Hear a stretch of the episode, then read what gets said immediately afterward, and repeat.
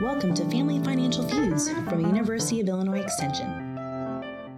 Welcome, everyone. My name is Camaya Wallace Bechard. We are always so excited to have you listen to our podcast. Today, we're going to be focusing on financial fraud, and I am joined by my wonderful colleague, Kathy. How are you doing today? I'm doing great, feeling so much better and ready to like podcast. Yes, I love it. I love it. So, you know, like I said, we're going to be focusing on financial fraud, which is also a part of natural exploitation. And, you know, when we think about what fraud actually means, you know, you might hear words like scams or being exploited, all of those used kind of interchangeably. And we have done a podcast on financial exploitation among older adults. So it's when grandpa gets exploited. We did that almost three years ago. But for today, we're going to focus mainly on like, you know, the fraud, the scam piece. But we always like to start off by offering some clarification with like a definition or a description of what we're talking about. So, Kathy, how would you describe financial fraud?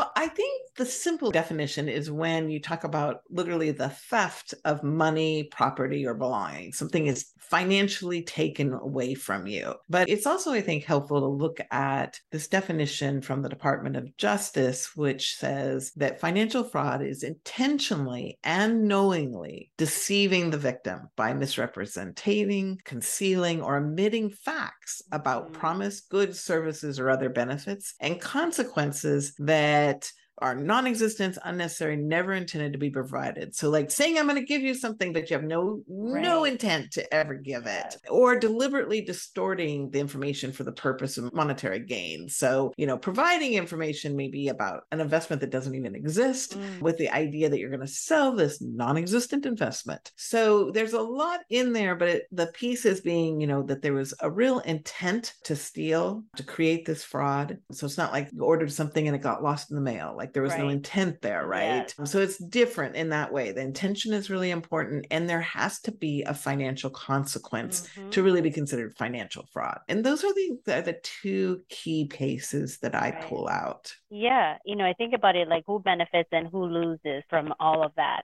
Really so, good point. Yes. And, you know, when it comes to financial fraud, it can happen to anyone and it can happen at any time. But what happens when it is a trusted friend or family member who is the one who is exploiting somebody else, who is committing like that fraud? And this brings us to like our family feud. You know, there's a lot of information on different types of scams and different types of fraud that's out there. But we also wanted to focus today on, you know, what it means when it is somebody that that you trusted, that is that person that has exploited you in some way. And, and this becomes a big deal. There's the research, a growing field of research on it, like familial exploitation and what that actually means. But for the purpose of today and focusing a little bit more on, you know, what our goals are for the podcast, you know, we wanted to just highlight two main types of scam that we would want to focus on. We'll look at some of the warning signs and some of the ways that you can protect yourself and protect your loved ones from some of the challenges that you might face in terms of financial fraud. So, what are some of the common types of frauds that we see, Kathy? Well, I think interesting looking at some of the research that's come out recently and data. The biggest area is on products and services. When you think that you have engaged to receive something, whether it's when you're getting your car repaired or you're buying something online and you don't get that service or product. Like that's yeah. the biggest area. But I think one of the things that differentiates that from some of the ones we're going to focus on is like that emotional entanglement. Yeah. Like you might be mad, you might be frustrated, but you don't have that same blame, that self blame that you might have when it involves family and friends. Mm-hmm. You know, so I think that's one that, you know, does definitely come up very commonly. Yeah. I think we're kind of looking at some others maybe today. Things like the romance frauds we see out there, the charity scams, the disaster relief requests where the money doesn't really go to help for disaster relief. In our climate change world, that has grown as a hook for people um, that we might not have seen so much 10, 20 years ago. Yeah. And we know that you probably see a lot of different ones. And one that Kathy just mentioned too, even like with the charity scams, you might see those pop up, you know, during national disaster times or, you know, something happening in our world that people do need help. You might see those pop up at like different times. But when it comes to a specific one like romance scams, there is growing research and growing information on this one, you know, from the FTC. So they have done yearly reports on who loses when it comes to these types of scams. So in 2020, the reported losses for romance scams was over $300 million. So $304 million. And that amount had increased over time. And, you know, for a lot of people connecting with other people online, you know, making like these new connections and, you know, trying to develop relationships online, lots of times they might encounter people who are fraudsters and exploiters and end up in situation where they are either coerced to send money or they build relationship over time because it is kind of like one of those slow cons for people who are in it to exploit others. They take time to build those relationships. So, Camaya, give me an example. So, you know, I'm online with somebody over time. Maybe we connected over a shared interest or something. And mm-hmm. how does that turn into I want to send them money? Like, right. w- what do they do there? Yeah, so some of the research has shown is that for some people, when they have like these relationships online and you know they're growing and becoming close to somebody, which is absolutely normal as part of our human experiences, and we're trying to make those connections with other people, and then you get invested in that other person. So this other person who is the fraudster, but you don't know that they are at this point, you know, they're telling you about their lives. They're telling you about what's going on in their families. They could have like aging parents or, you know, other people who are dependent on them. And, you know, over time, over a few months, something might have happened in that family that they told you about. So it could be where, you know, a parent is in the hospital and, you know, the bill is just very high and they're looking for some kind of financial aid from you because they've had this relationship with you now and they're looking to get money to address whatever needs they have. So it may come in like different forms mm-hmm. and how mm-hmm. people might ask for money, but that is one as well too, where there's an emergent situation and I really need your help right now. Um, would you be able to wire me this money and I will pay you back? Sometimes that is the case too, where I will pay you back, so it doesn't feel like I'm just taking your money. And you know, people have lots of different experiences with this, but you know, this is one where you are connected to this person now, and so you're looking to help them, just to to help whatever situation they're in. So that is like one example that comes to mind, Kathy. So one of the things then that I'm hearing there mm-hmm. is that a mm-hmm. warning sign is this ask to wire money. Yes. Um, we know that that's a common warning sign of all kinds of different scams, and also this pressure to make a decision mm-hmm. quickly. You know, could be like, you know, I need medicine for my prescription today, or I'm going to be evicted because I haven't been able to pay my bills. So please send me this right away. And I imagine these romance scams, while they're probably very common online, can happen in person as well. They can happen in person. You know, I've read different examples where, you know, somebody who is widowed and they meet another person in a park. So just build in relationships that could be in person as well too, and you get to know that person over time and they learn things about you, right? They about know those background. pressure points, yes, the buttons, so, the buttons to push. And so in, in different situations, so it, it doesn't just happen online, it can happen in person as well too. And a big part with this, even the ones that happen online and in person, is you know, you are making the connection with somebody and they might be saying, you know, I don't know if your family would understand about our relationship right now, so maybe you should not say anything to them about what's going on with us or if I ask you for money. So, you know, kind of like urging you to keep what's going on between you quiet. So there's another warning sign, yeah. right? That keep it secret. Mm. You know, pressuring you to make a decision quickly, asking you to wire money, which you can't get back, you can't track, or send a prepaid reloadable card. They're just like cash as well. And then pressuring to make a decision quickly, maybe elements of a romance fraud. Mm. And so things to kind of like just when that happens, if you're in a relationship, it could be, you know, a platonic relationship, mm-hmm. you know, it to just to just have some little pause while you go, oh, let me think about that. Mm-hmm. Tell you what, mm-hmm. why don't you send me the bill and I'll pay it directly? And there yeah. may not be a bill, right? Not to say that we don't help people out. That's not our point. The point is, let's make sure it's for real and put a little protective fence around you and your money. Yeah. So there's so much more research and information on like romance scams to the FTC. And you can hear different stories. You can read through just different experiences that people have had because it's been a big challenge for a lot of people. And which is why I know with like the protection agencies, they're focusing a lot on it and, you know, trying to help people know that when you are victimized, you know, it, it is not your fault that somebody decided that they wanted to target you and exploit you in, in certain ways. And it is hard for a lot of people to report on this. But this research and this information really does help us understand more about the scope of what is happening in terms of this type of fraud. There's also other ones that we mentioned. And the other one that we want to kind of touch on is like the charity scam. Yeah, yeah, this is an interesting one. Again, seeing, you know, quite a bit of it in the US. And while the dollar amounts may not be super high, I mean, there's going to be a range, could be high, mm-hmm. right? I think our concern is like, how much is this happening? And perhaps this is one that's happening more for younger adults but not necessarily. I mean, I should qualify that and say that's my wondering. I haven't got research data on that, but you know, it's so easy online, I think, to get a request for help and yeah. for it to really tug on the heartstrings. Like you just feel for this person that's being shown in the pictures, the images, the description, and to click and give your credit card information mm-hmm. or PayPal or whatever, but pay out money and sometimes like you know what the ask is not a big amount sometimes it's a small amount uh, exactly. But with like the charity scams though lots of fake charity and fundraising opportunities that pop up especially during times of challenges and natural disasters. Um, where you know they pose as like legitimate charities so even have similar sounding names sometimes to make you yes. to make you wonder oh yeah so this is what's happening and i know this organization is collecting money to help with like the relief efforts for a particular area or you know a particular country and so i want to help with that because at this point i'm able to help. Um, it is good to pay attention to you know where you are obtaining this information and how you're getting that information. So lots of different signs when it comes to these types of scams. You know they might be asking you to sign up for something to say that you will get more information and you end up not getting any more information or detail about the missions of the charity and the goal of this particular fundraising effort. So sometimes you might not get that background information.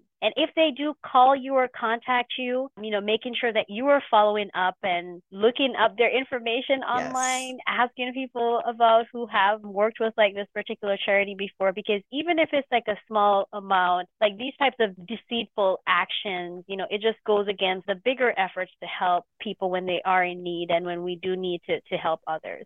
And I think this is one of those situations where you know, small amounts add up. It really makes a difference. Really and it's our responsibility to do that research. You don't have to spend 30 minutes doing the research, mm-hmm. but make mm-hmm. sure it's a real charity. You know, go to one of the entities that gives information about charities, such as guidestar.org or give.org or charitynavigator.org. And this is information from the Consumer Financial Protection Bureau. Or even if it's a local thing, checking with your local Better Business Bureau yes. to make sure that they are a legit organization. I've done this. It doesn't take that long. You can do it real quickly, and then you can feel good about the dollars that you're giving because they are helpful. We're not saying don't give the charities. We're just saying make sure your dollars are going to the places where it really will do the good you want it to do. Right. Yeah, absolutely. So we know that in the time frame that we'll have you, we won't be able to cover every type of fraud, but there's a wide range that do exist out there. But, you know, for us as financial educators, it is really hard to hear the stories and to read the stories of you know people reporting fraud. So kathy as an educator you know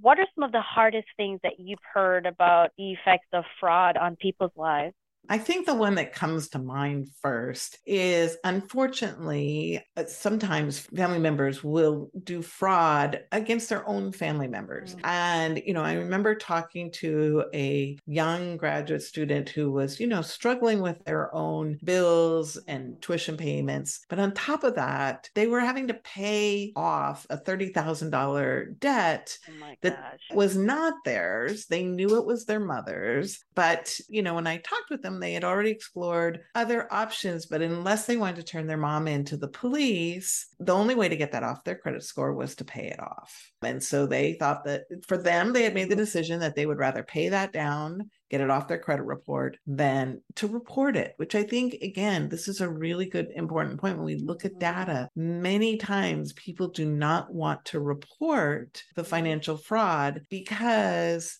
shame can be a piece of it, but also right. protecting family members, yeah. trying to protect kin networks, mm. trying to, you know, stay connected to family at some level. Yeah, and I also think, you know, with the shame piece and wanting to protect others, but sometimes people might think their story is so bizarre that, you know, what can law enforcement do to help me right now? Will I see any recovery of this money? Does it True. worth putting myself through all of this? And I think that also feeds into, you know, some of the reasons why people might be hesitant to report. I agree. I think the part that is hard for me is when I know young adults are sort of set back because their yes. identity, and I know we're not focusing on identity mm-hmm. theft, but fraud has occurred to them because of people they should be able to trust. And, you know, there's quite a bit of data that shows that this is a relatively common thing mm-hmm. that happens to young adults. Yeah. I say young adults because it might happen earlier, but they find out about it as they become young adults. So that's my hardest time. Can you think of something that you've heard about, Camaya, that to you is the hardest thing you've heard about effects of scam or exploitation on someone's life?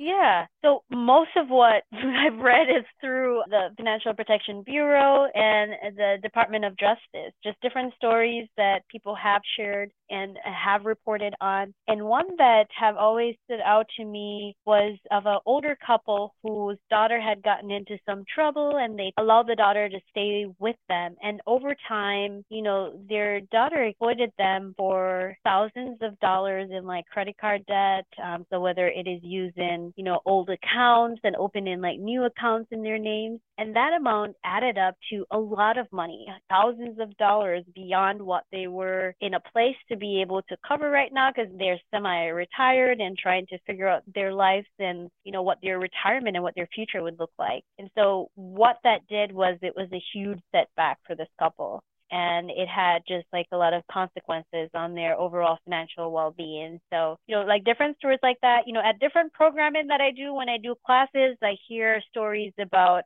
you know misuse of credit cards but nothing as tough as what you just shared kathy that i've heard. But we do know that for a lot of people it is really hard to open up about like some of these challenges that they face when it comes to financial fraud and I think what's hard about these is it's not always just the dollar amounts, although those can be truly very significant mm-hmm. and important. But, you know, according to a recent supplemental fraud survey from the Bureau of Justice Statistics that came out in 2021, more than half of financial fraud victims reported yes. experiencing social emotional problems as a consequence of the incident. So sometimes the amount of money isn't the biggest issue. Like mm-hmm. maybe it's just a couple hundred dollars or $25 but you know it could be how it hits you how it makes you yes. feel and that's why i think a lot of things we when we look at the data and the numbers we have to take into account not a lot of things aren't reported but mm-hmm. those have long-term effects and it can take people quite a while to get out of that anxiety and depression and the other emotional consequences so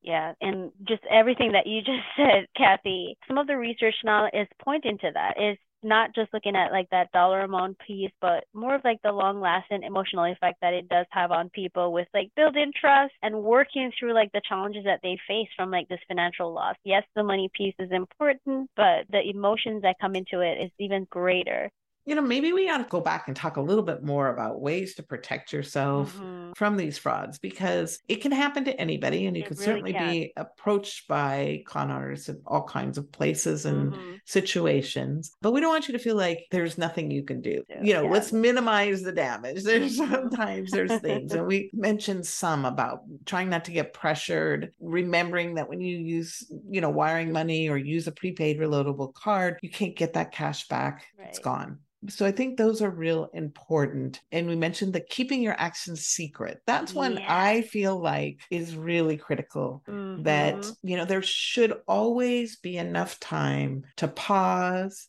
think about it and talk to a trusted friend. You know, oh, you know, my nephew asked for this money. What do you think? You know, how does that sound to you? And just get another perspective on it. Good to do that. Yeah. I think another really big one, just to bring up, because we're talking about a lot of money here, is when somebody might ask you to convert property like your house mm-hmm. into cash like create a reverse mortgage or something and then hand off that cash. Those large sum things are a big deal.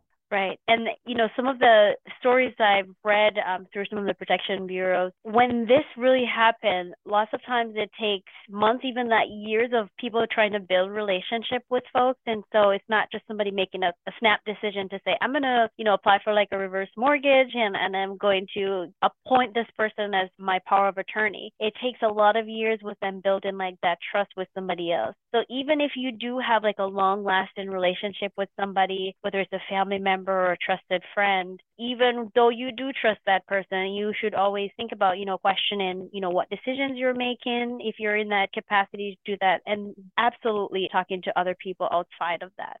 And one of the things to remember too, when somebody has your um, power of attorney, they have to legally do what's mm-hmm. best for you. Yes. So having included other friends and family so they're aware of the situation, so that if you're in a place where you can't protect yourself, others can step in and mm-hmm. legally get that changed because there are laws around that and they, yes. they can't just go spend the money. But I think the other one that I always think is so interesting, but really does pertain in so many ways, is if it sounds too good to be true. you know, sometimes our gut feelings do matter. Mm-hmm. If we, again, pause and give ourselves time to think about a decision, I think that's where we get you know that pausing in our busy world is sometimes really hard to give ourselves yes. that space mm-hmm. but you know if it really sounds too good to be true then maybe we need to think about that one a little bit absolutely i need to think about that so this goes into a question i have for for you kathy you know what steps have you taken in your life to reduce your chances of being exploited you know, that sounded like a pretty question, but even like the most cautious person, you know, like I said, anybody can become a victim of financial fraud. But what are some things that you have done in your life? You know, our family is not unique. We have experienced financial fraud in different mm-hmm. ways and at different time periods in our life. And I think one of the things is it's it's important to me and my husband that we do help family members. But for example, if somebody's having trouble financially, we're more inclined to pay a bill directly than to hand mm-hmm. out cash. Yes you know That's things happen and people get behind mm-hmm. i get mm-hmm. that i'm in a position to help i'll catch up on that credit card bill i will pay it directly to that account mm-hmm. you know something happening a medical bill sure i'll pay that but i'm not sending you the money so that's one thing i think also you know i kind of was harping on this earlier but letting multiple people know your later in life financial plans mm-hmm. So there's yeah. more people aware of what I intend and they can help keep an eye on situations. You know, I never know what might happen to me in the future. Yes, you just don't know. Yeah, you really don't. Right. I think for me, in answering this question is I really love to call back. Yes. I, I like to take a breath if there's a message on my phone or I see something online that I would like to donate to, I'm doing my own little due diligence to learn more about that organization. Like, what's the actual callback number, not just the number that just called me. So I like that option and I, I really do try that a lot. And there is information from the Pew Research Center. They did a 2020 survey and they found that most Americans do not answer calls from unknown numbers. And I thought about this as well too, where it might pop up as a number for an organization or it might come across as unknown. For me, like those phone calls, like doing like that phone screening is also an important one. So even if like a number do pop up, you know, making sure that you call back, making sure that you look to see what the mission, what the vision of this organization is before you make like any donations to them. So I'm just making sure that you are doing your due diligence and taking that time that, you know, your goal is to help, but also to protect yourself. And so my money personality is a giver. And I know that I can fall into behavior where I'm giving more than I planned. Mm-hmm. And so one of the things that I do is I try to preempt that by when a disaster happens in the world somewhere, is mm-hmm. I go out and I give money to an organization that I've vetted, that I feel good about. And I do that up front. So that then when I see these other calls for money, I'm like, I've done my part. I'm yes, done. Yeah. And I'm not going to get pulled into a GoFundMe or something else because I can say, I've already given, you know, mm-hmm. this is mm-hmm. what I can do. And so kind of taking the first step so that I'm not maybe quite as susceptible to the other appeals. Mm-hmm. Yeah, very true. Now we've shared some examples of like financial fraud, and in your life, for all our listeners, there might be different examples that you might have. But, you know, when you think about, you know, how do you report on these? We know that it's tough for people to report on what is going on with them, but there are opportunities that either you or a loved one who have gone through something can report information to like the FTC, the Federal Trade Commission. There is a website that you can go to do that. It is reportfraud.ftc.gov to report on any incidents of financial fraud that you might have and this information that you share so they can have more information from regular consumers about like some of the challenges that they face. I also know throughout the country, we do have adult protection services, and some of the work that we have done focus a lot on older adults but also to um, with like the adult protection services where you can find your state website to learn more information on how you can report on fraud. Some of the situations and the examples that i've read a lot of people contacted eldercare.acl.gov to find like locators for their particular state where um, they can report on that information Another place, of course, too, that you can look to see where you can report on in incidents of financial exploitation is through like your Attorney General's website. Look to see what information they do have on that and where you can report on the challenges that you may have. So there are ways to report on this. And again, people have different reasons why they might not report. But if you do encounter like these types of challenges, think about, you know, what you've gone through and how your reporting might help somebody else. I think that's the key piece. You know, if you're a victim of a fraud and you've lost money, you're probably not the only one that person's mm-hmm. preying on. And, you know, so you really, you know, by reporting it, hopefully we can minimize the amount of damage somebody can do. Absolutely. Well, thank you so much, Kathy, for this wonderful discussion on financial fraud. I know this can unpack a lot of things for people based on like the situations that you've been in. And just like Kathy said about her family not being unique, same as my family, we have experienced, you know, financial exploitation. We've experienced identity theft, you know, the emotional and financial toll that that takes on individual is is pretty hard. So if you have an opportunity to report on that, whether it is filing a police report based on what situation you're in, and we know it's hard for some people, but consider how you can report on what's going on or even telling somebody. Some of the research shows that even though people might not, you know, file a formal complaint, they might tell other friends or other family members about what happened to them. So sharing your story becomes important. Well done. Not a cheerful topic, but one that we feel is very important to understand how these different scams evolve and ways to protect themselves. So thanks so much, Camaya, for, you know, wrangling this one together so that we could tackle a tough topic. Yes, absolutely. Thanks so much again, Kathy. And thank you everyone for listening. It is always a pleasure for us to cover these topics. Have a great one. Thanks for listening to Family Financial Feuds. If you'd like to learn more about the educators, Extension in Illinois, or just personal finance in general, you can check us out on the web at www.retirewell.illinois.edu.